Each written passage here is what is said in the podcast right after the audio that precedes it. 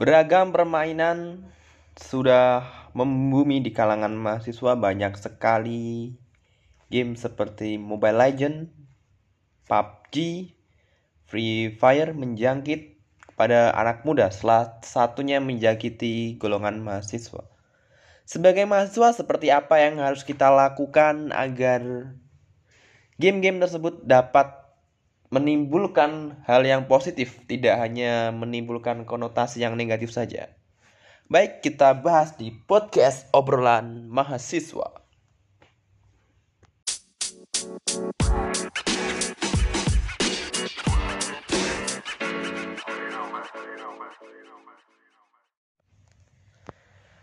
Game sudah menjadi kebiasaan anak muda untuk bermain game setiap hari di rumah, di warung kopi, ataupun di kampus, kita sudah sering melihat setiap mahasiswa memiringkan, bahasanya memiringkan telepon genggamnya untuk bermain game bersama teman-temannya ataupun bermain sendiri. Kalau kita dahulu mungkin main kelas of Clan ya, COC yang dulu sempat ngeboom, sempat terkenal, sekarang berubah ke game yang lebih apa ya, yang lebih jamaah ya, yang lebih banyak bisa dimainkan bersama seperti Mobile Legend dan PUBG. Hal seperti ini bisa menjadi sebuah kegiatan yang positif andaikan bisa dimanfaatkan dengan baik. Tetapi juga bisa berdampak negatif pada saat kita tidak bisa menggunakan semacam ini menjadi kegiatan-kegiatan yang apa bernilai positif. Lah, masalahnya adalah sekarang ini saya melihat ya hampir semua, hampir semua mahasiswa anak muda itu pasti ya bukan pasti ya, kebanyakan, kebanyakan sudah mainkan game ini. Seperti yang tadi saya bilang di warung kopi, di kampus bahkan di rumah selalu saja main game seperti ini. Nah, apakah hal seperti ini itu juga mempunyai pengaruh yang besar terhadap mahasiswa yang di apa dikatakan sebagai agent of change dan agent of social control? Tentu ini dapat berdampak besar kalau saya melihat. Pasalnya seperti apa, kawan-kawan? Karena biasanya ruang-ruang diskusi, ruang-ruang berdebat yang sering kali kita lihat dahulu ya, sering kita lihat ruang-ruang uh, bedah buku, ruang-ruang kajian sekarang mulai terdistrupsi, sudah mulai berkurang intensitasnya dibandingkan dibandingkan dahulu. Karena apa? Karena game. Kalau biasanya di base camp base camp organisasi itu ketika kita sudah datang pasti kita akan membicarakan topik-topik tertentu.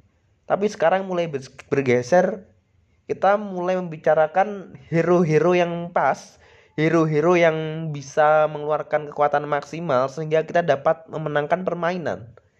Kita mengalami pergeserannya di situ. Terus bagaimana sih kita dapat beriringan jadi ruang-ruang kajian tetap ada tapi game ini juga tetap berjalan. Karena tidak mungkin saya melihat sudah menjadi fenomena perkembangan zaman pasti tidak bisa ditinggal kegiatan-kegiatan seperti ini. Pasti itu. Saya melihat seperti itu sudah menjadi yang kepastian.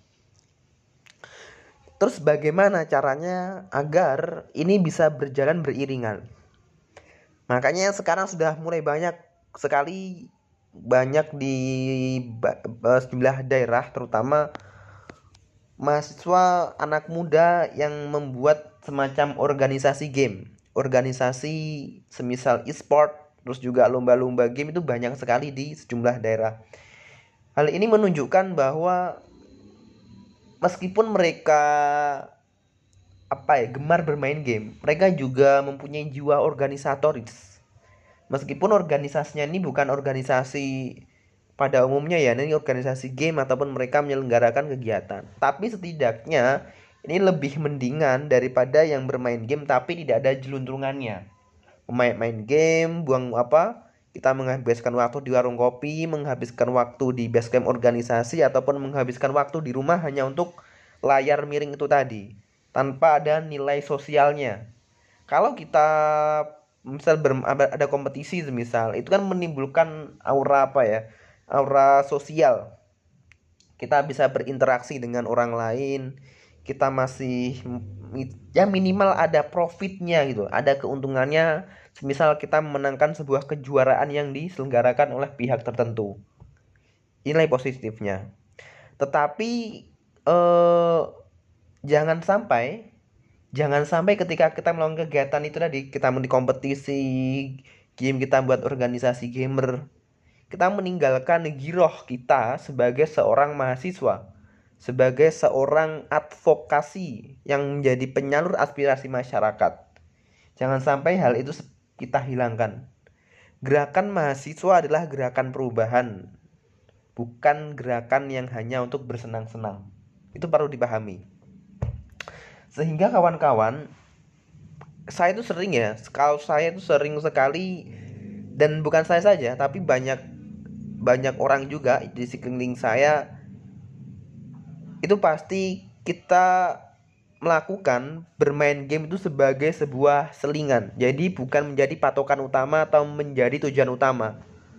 Jadi pada saat kita berkumpul dengan teman-teman kawan-kawan mahasiswa yang lain pasti kita berkumpul pertama untuk rapat biasanya rapat terus setelah itu membahas uh, mungkin sedikit menyinggung isu-isu terkini. Setelah itu kalau memang itu dirasa sudah cukup sudah perlu kita sudah lelah barulah kita memegang handphone kita bermain game ataupun kita bermain hal yang lain tapi ini menjadi selingan bukan menjadi sebuah tujuan utama jangan sampai uh, kita bermain game ini menjadi tujuan utama.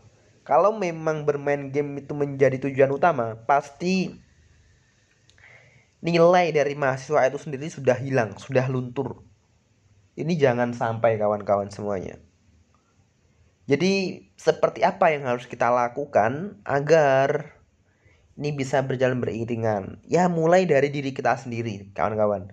Mulai dari diri kita sendiri kita sadarkan pentingnya jangan sampai kita mengikuti arus yang sudah ada mengikuti arus mahasiswa yang kalau saya melihat kasarannya itu sudah keluar koridor.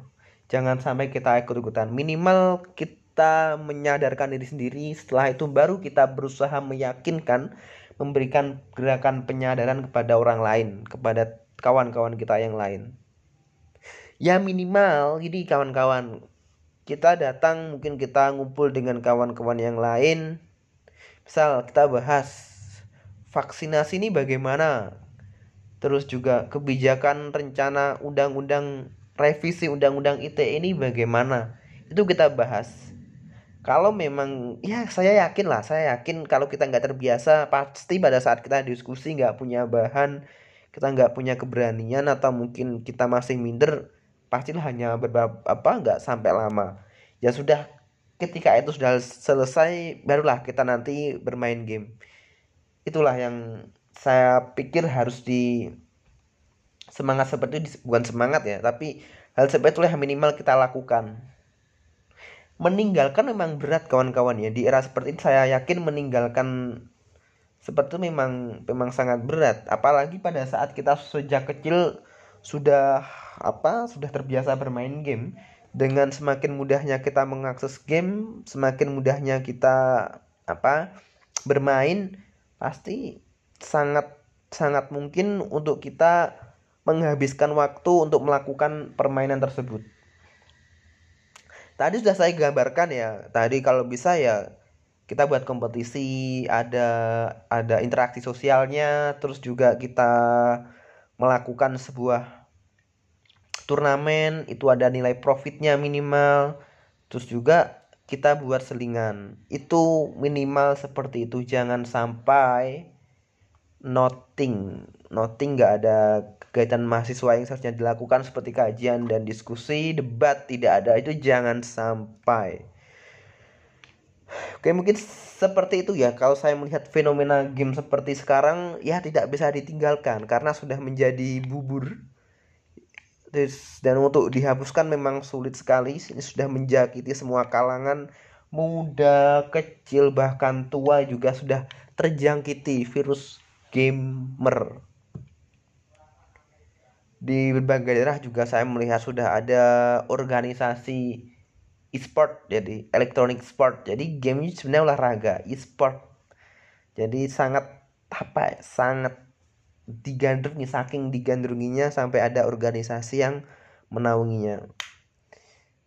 Kalau bisa digunakan untuk kegiatan positif ya tentu luar biasa. Tapi jangan sampai ini menjadi sesuatu yang negatif kita lupa kita itu siapa kita harus mengenali diri kita bahwa kita seorang mahasiswa yang kelak menjadi pemimpin di masa depan terima kasih kawan-kawan Terima kasih telah mendengarkan podcast obrolan mahasiswa. Sampai jumpa di episode berikutnya. Bye bye.